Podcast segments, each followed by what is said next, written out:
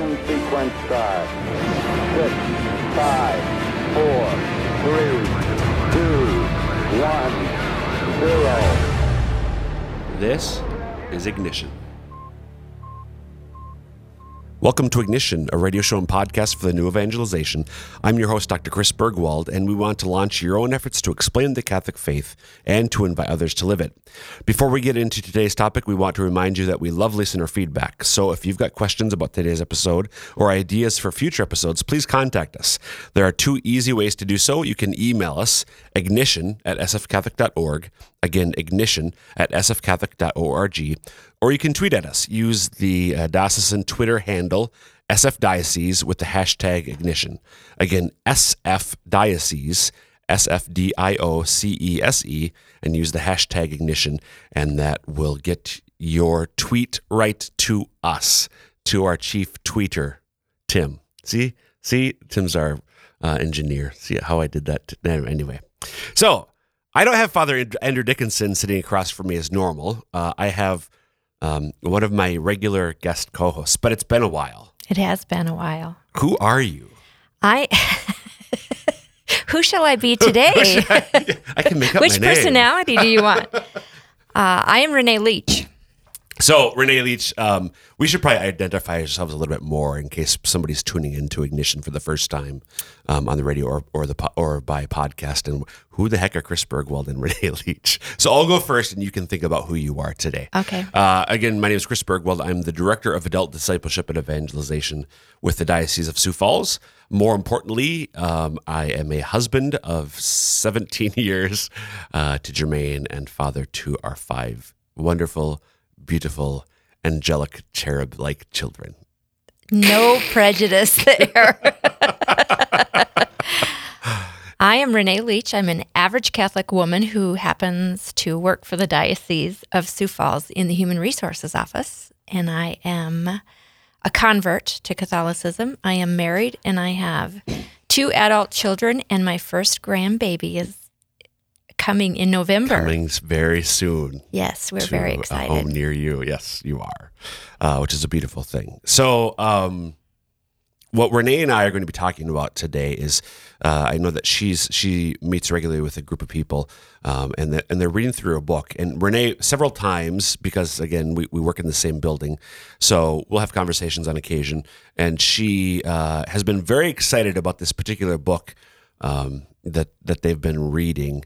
Um, I'm really excited about it because I recommended it to her, but I haven't read it myself. How can you make a recommendation for a book you've never read? Because a priest recommended it to me, Oh, and I trust him implicit, implicitly. Okay. Uh, so, so I feel better about that now. Don't you trust me, Renee? No. Oh, fair enough. So uh, the, the book is um, uh, My Other Self by Clarence Enzler. Um, and it's a few decades old, actually, uh, but it's sort of a modern spiritual classic. Uh, so I've heard. so why don't you, my dear friend and illustrious guest co host, tell us a little bit more about. Um, the background of the book, and so based on on in your reading this far. But then, what I wanted to spend most of the the time today doing is just unpacking some of the nuggets. Because again, you when you and I have talked about the book, um, you've just oh my gosh, like, and I know I know that there are pages that are all marked up with hearts and other cutesy little things. Because I write in my books. Yes, because you write it in your books.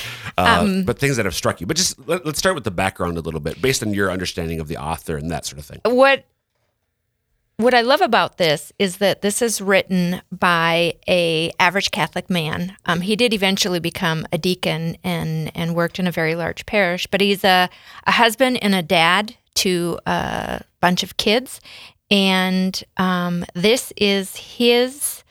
Um, and it's 50 years old, so it's a classic. It's old.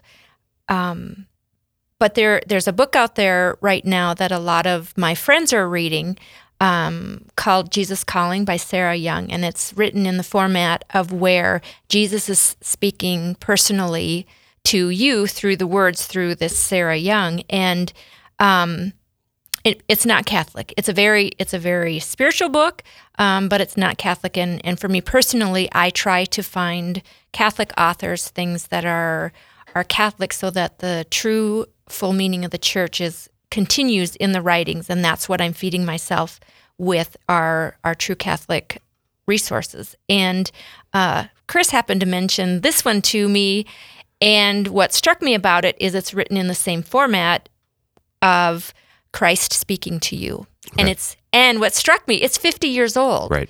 and so it's you know he came up with it first maybe is what Okay. it struck me. And, and maybe that's not fair and and because i'm a convert i do a lot of comparison. But i, I love the fact that he um, but it's a conversation that you have. It's an easy read. It's short um, but it's profound. It's not something that you can just sit down and read all in one bunch.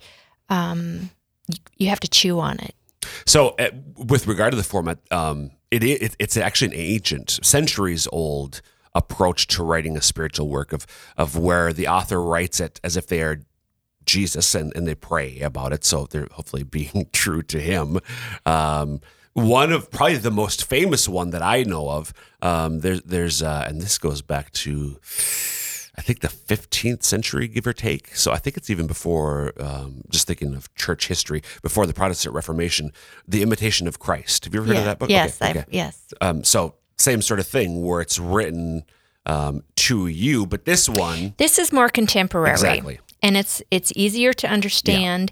And while it's thought provoking and um, and it's going to pull you deeper into a into a spiritual journey and into a deeper prayer life, it's I'm just an average Catholic woman, and it's written in a way that I can understand. And I think there's something to that too, because so again, even though that that format for a spiritual uh, uh, book text for spiritual reading uh, may be centuries old, sometimes when they are when you're reading one that's centuries old, uh, it sounds like maybe your experience similar to mine with the Imitation of Christ, just the language and the way he expresses thing things. Thomas A. Kempis um, makes a little bit harder, where something that's written, frankly, just closer to our time is a little bit easier. to Correct. uh, just briefly, Renee, the idea of spiritual reading. So it's not a new idea for you. Um, why? Why do you do it? Why do you read? So this is something obviously written by. It's not divinely inspired the way Scripture is.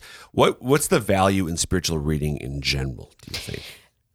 For me, it broadens my understanding of of what the church teaches and what Jesus is asking us to do, and it gives me another perspective of, you know, you can look at Scripture, and um, sometimes, sometimes it's hard for me to find how does that apply to me today, Right. and how am I supposed to use that in my everyday life, and and so sometimes it's it, for me it's a struggle, and I have to reach for it. Where um, what I love about the spiritual readings is it's it's it's all based on that, but it gives you a perspective that you can apply it to where you are today. And and it's it might be somebody else's perspective, but it broadens it broadens how I'm thinking about it and in different scenarios that it can apply to. That makes sense. And I think it's important for uh, you, the listener, to understand. Maybe this is an idea that idea that's already familiar to you, but spiritual reading, the the the, the term spiritual reading or the idea of spiritual reading is different from um, reading to grow an understanding of the faith. Correct. So, so how would you, if somebody asked you, actually, I'll go first, then you give your. Yeah, that would all be good. So, so the way that I explain the distinction is, um, spiritual reading is is is aimed more towards helping me in my prayer life, in my relationship with God, in a more direct way. Uh, certainly growing in my understanding of the faith can help me in my relationship with God because I know him better. I know about him more the more I understand my faith. But when when I'm reading for spiritual reading, it's a little bit more to okay, in my relationship with him, um, how do I relate with him in prayer? How do I talk with him in prayer?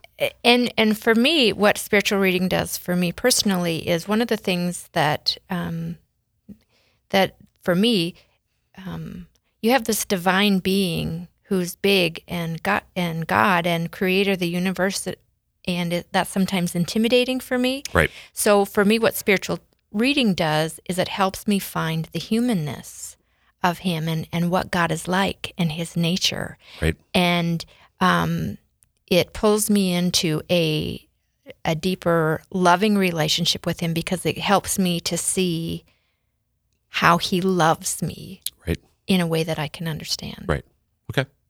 So, um, this being a contemporary, already classic, though, as you said, 50 years old, close enough to our time where we can understand it, but still it's been around long enough that it's become a classic. In fact, the the the edition of it, the printed edition that you and I have it, um, have of it at the top talks about as a rediscovered classic, which just uh, to me was really a, a beautiful way of putting it. So um, that's sort of the background and the context. Again, Clarence Enzler is the author, E N Z L E R. Um, getting into the content a little bit. Now, I know I want to be upfront. Um, again, I haven't read it at all. you have not finished it. I'm not done. Yeah, we are uh, where there's a group of us that meet once a week, and we are taking it bite by bite. Right, right. So, to be clear to the listener, we don't know how the story ends, if you will. Uh, but I know there's been enough in in in the the parts of it that you have read that I was really excited to hear more about it, and I think that that listeners to Ignition would be interested in as well. And so, before we get into the into that, um, if you if you're just tuning in, uh, this is Ignition uh, broadcast for the New Evangelization. I am your host, Dr. Chris Burgwald, and uh, in in in place of my normal co-host, Father Andrew Dickinson, we have here Renee Leach. Just once more, Renee. Stuck with me. Who are you again? Uh, if somebody's just tuned in, I am Renee Leach, average Catholic woman. I'm just going to keep throwing that out that's there. fine. Um, and somebody who likes to argue with Dr. Burgwald. happened to work True for the story. di- true story. Happened to work for the diocese in the Human Resources Office.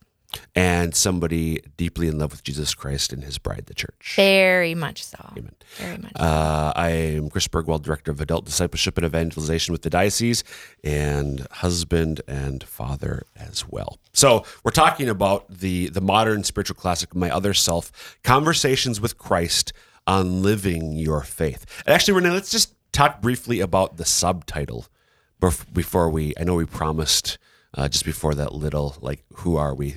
Um, interruption um, that we get into the content. We will, but but uh, I'm just struck as I was reading the subtitle by Clarence Enzler, um, "My Other Self: Conversations with Christ on Living Your Faith." Um, I, I think I, I could spend actually a long time talking about the subtitle, but I'm not going to take too much time. Conversations on Jesus with on Christ with Christ on living your faith. Uh, I, I think that's something that's really important in our day and age for people to reflect on how their faith is not just something they believe, but it's supposed to be a way of life and therefore something that you live. exactly. Uh, uh, well- say more about that well, I in just- your own.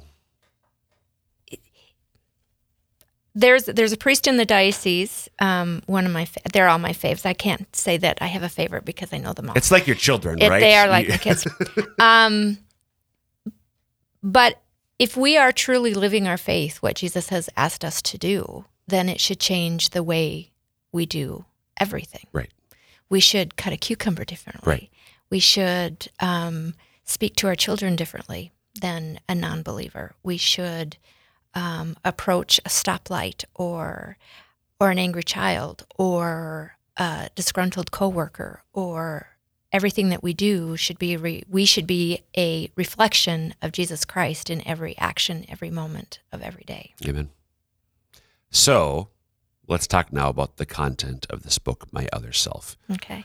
Uh, and I, again, as I mentioned earlier, I, I'm just interested. I know a number of things in in the portion of it that you have read thus far have really struck you. So if if you want to go page by page, if you want to jump around, I, I don't really care. It's up to you. I want to hear some of the things that have struck you, why they've struck you, and then we'll maybe talk a little bit about them as, as we go.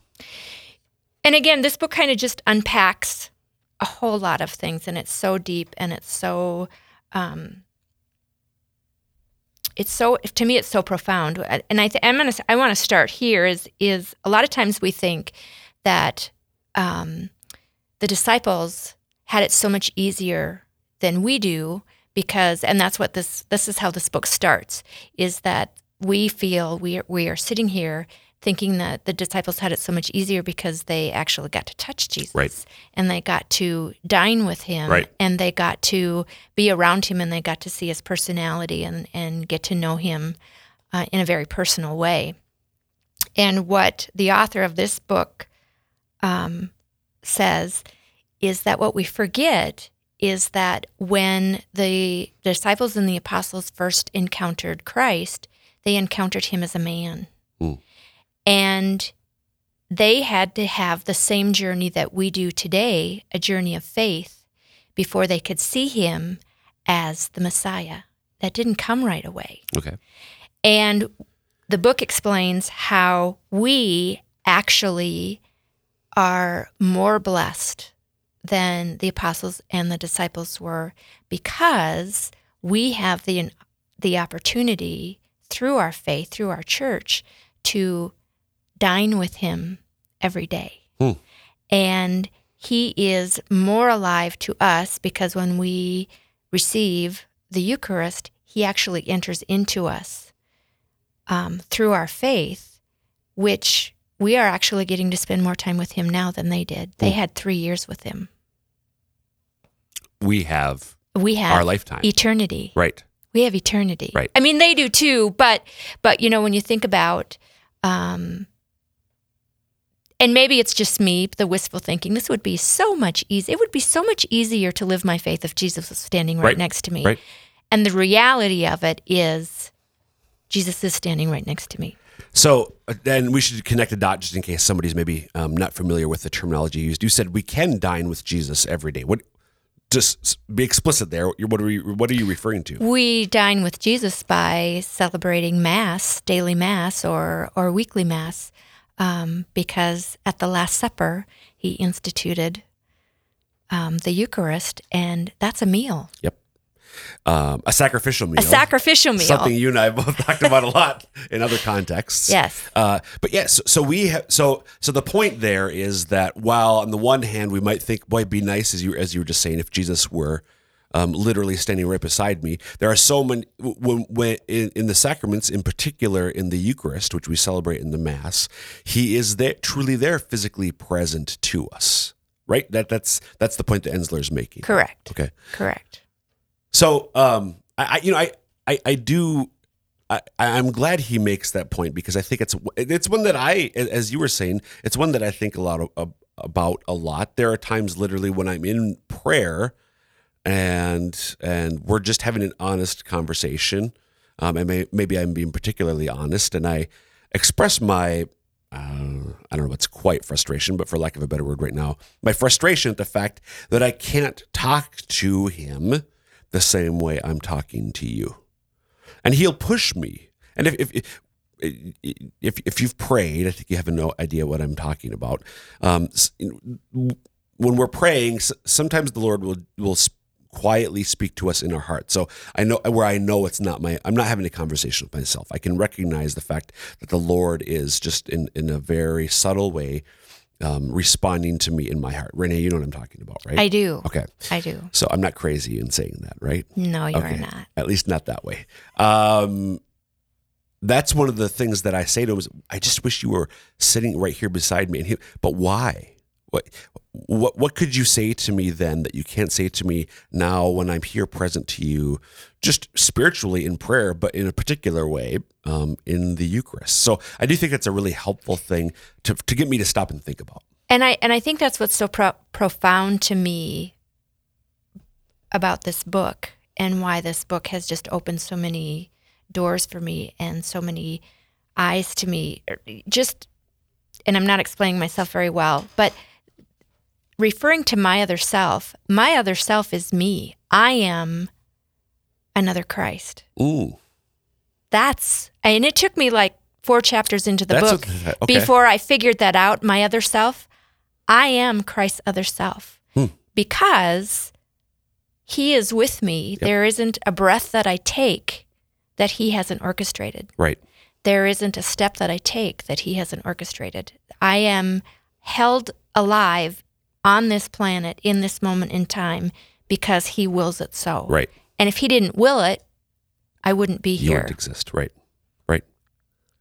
And Huh. and so each moment of each day with each person that comes before me is an encounter with Christ because you are another Christ Right. and everyone you meet is another Christ. And so when I am responding to something t- that you say, I am actually responding to Christ. When I am responding to when I am seeing something outside, I'm I'm I like to look for God in the little things outside. Nature is is one of Right. God's greatest gifts. that's God being present to me. If a butterfly flies past or a squirrel jumps out in my path or or there the, the sunrise this morning was incredible. That's God being present to me in my day because none of that happens without his will. Apart from it, right. Huh. Cool. See, I knew that. Okay. what, what's next? What's next? Okay. Um, the other thing that um, I am a joy seeker. Yep. And uh, what does that mean? A joy seeker. Uh, Renee, what does that mean, the joy seeker? a joy seeker. There is, um, J- Jesus, God desires for us to have life and to ha- have it abundantly. He Right. He desires for us to be happy, um, and that and that's one of the lines ex- exactly on page seven of, of this book. My greatest desire is that you be happy. He wants for us t- to have joy. It would be more impossible for me not to want you to be happy than for you not to want to eat when you are hungry.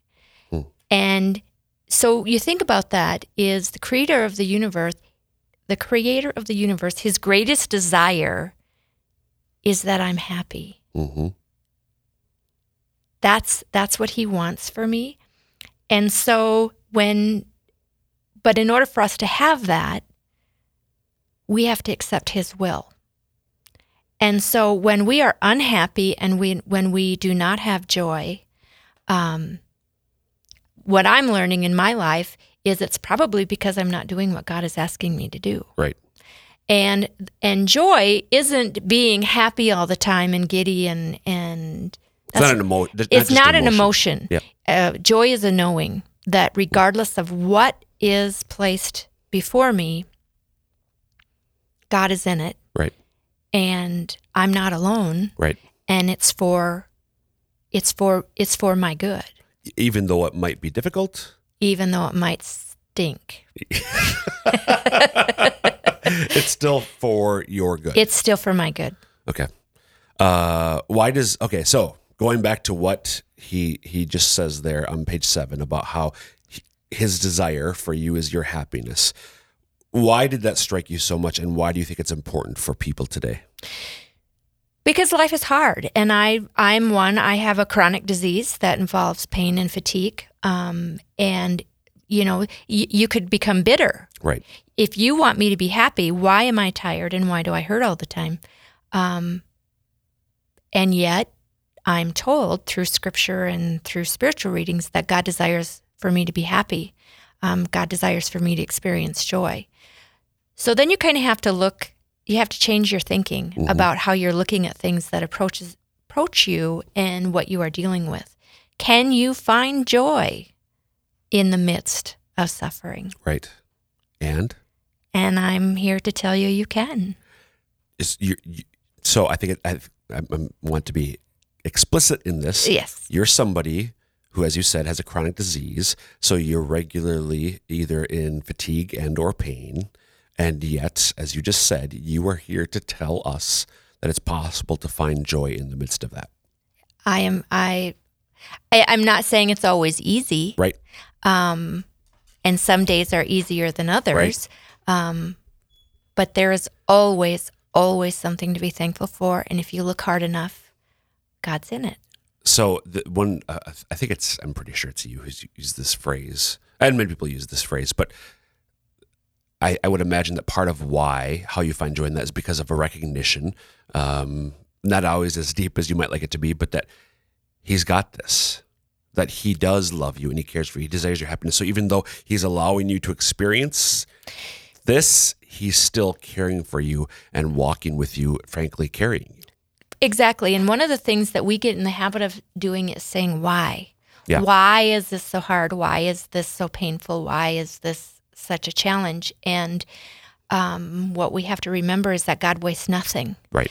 And that though we may not see it, there is a purpose. And God is using it for my good, and not only for my good, but the good for, of those around Him or around me, and for His glory. So, if if my hurting causes one person to pray for me that day, that person spent three minutes in prayer to to God that they may not have, Right. and it drew them closer example. to God That's a great example. um, if watching me have a hard time opening up a jar compels somebody around me to have compassion and mercy and open up uh, the jar for me or to help me out, um, that's drawing them closer to Christ. That's helping them to be the other Christ. They you've given they have an option they have the opportunity there to serve you in love, and in so doing, because you are Jesus's other self, I'm Jesus. one of many. So he, so their service, they're, They're serving, Jesus, right?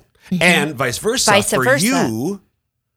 You letting them joyfully you. and not be crabby. Uh, you are recognizing and growing closer to Christ present to you By- through them. exactly. Yeah, yeah. Uh, so we have like a minute and a half left. And we got to page seven I of the book. So I think there were two little nuggets in there. Is there any? So maybe maybe the best way rather uh, than trying to briefly tackle a third uh, nugget is is just so again in light of what you've read so far. Why would you recommend this book to somebody? I would recommend this book because Jesus desires us to be close to him and to serve as his other self. And we are the hands and feet of Jesus. And it's not just a cliche mm. saying, it's it's something that's doable and it's something that we're expected to do. And this book um, gives a, very concrete examples of how we can do that. And in case somebody didn't listen at the beginning, um, it's it's very readable. So talk about it, its readability. It's very it's it's written in a contemporary way. It's short. Um, it's small chapters. It's easy to read, but it's full of lots of juicy nuggets that you're going to want to pray over and and um, chew on and take your time with. And so I think that's a great point. And another distinction we talked at the beginning about the difference between um, spiritual reading and just reading to inform your faith. And you can do this with informing your faith as well. But spiritual reading oftentimes becomes fodder for something to pray on, to reflect on, to meditate on. Exactly. Okay. Um, My Other Self Conversations with Christ on Living Your Faith by Clarence Enzler.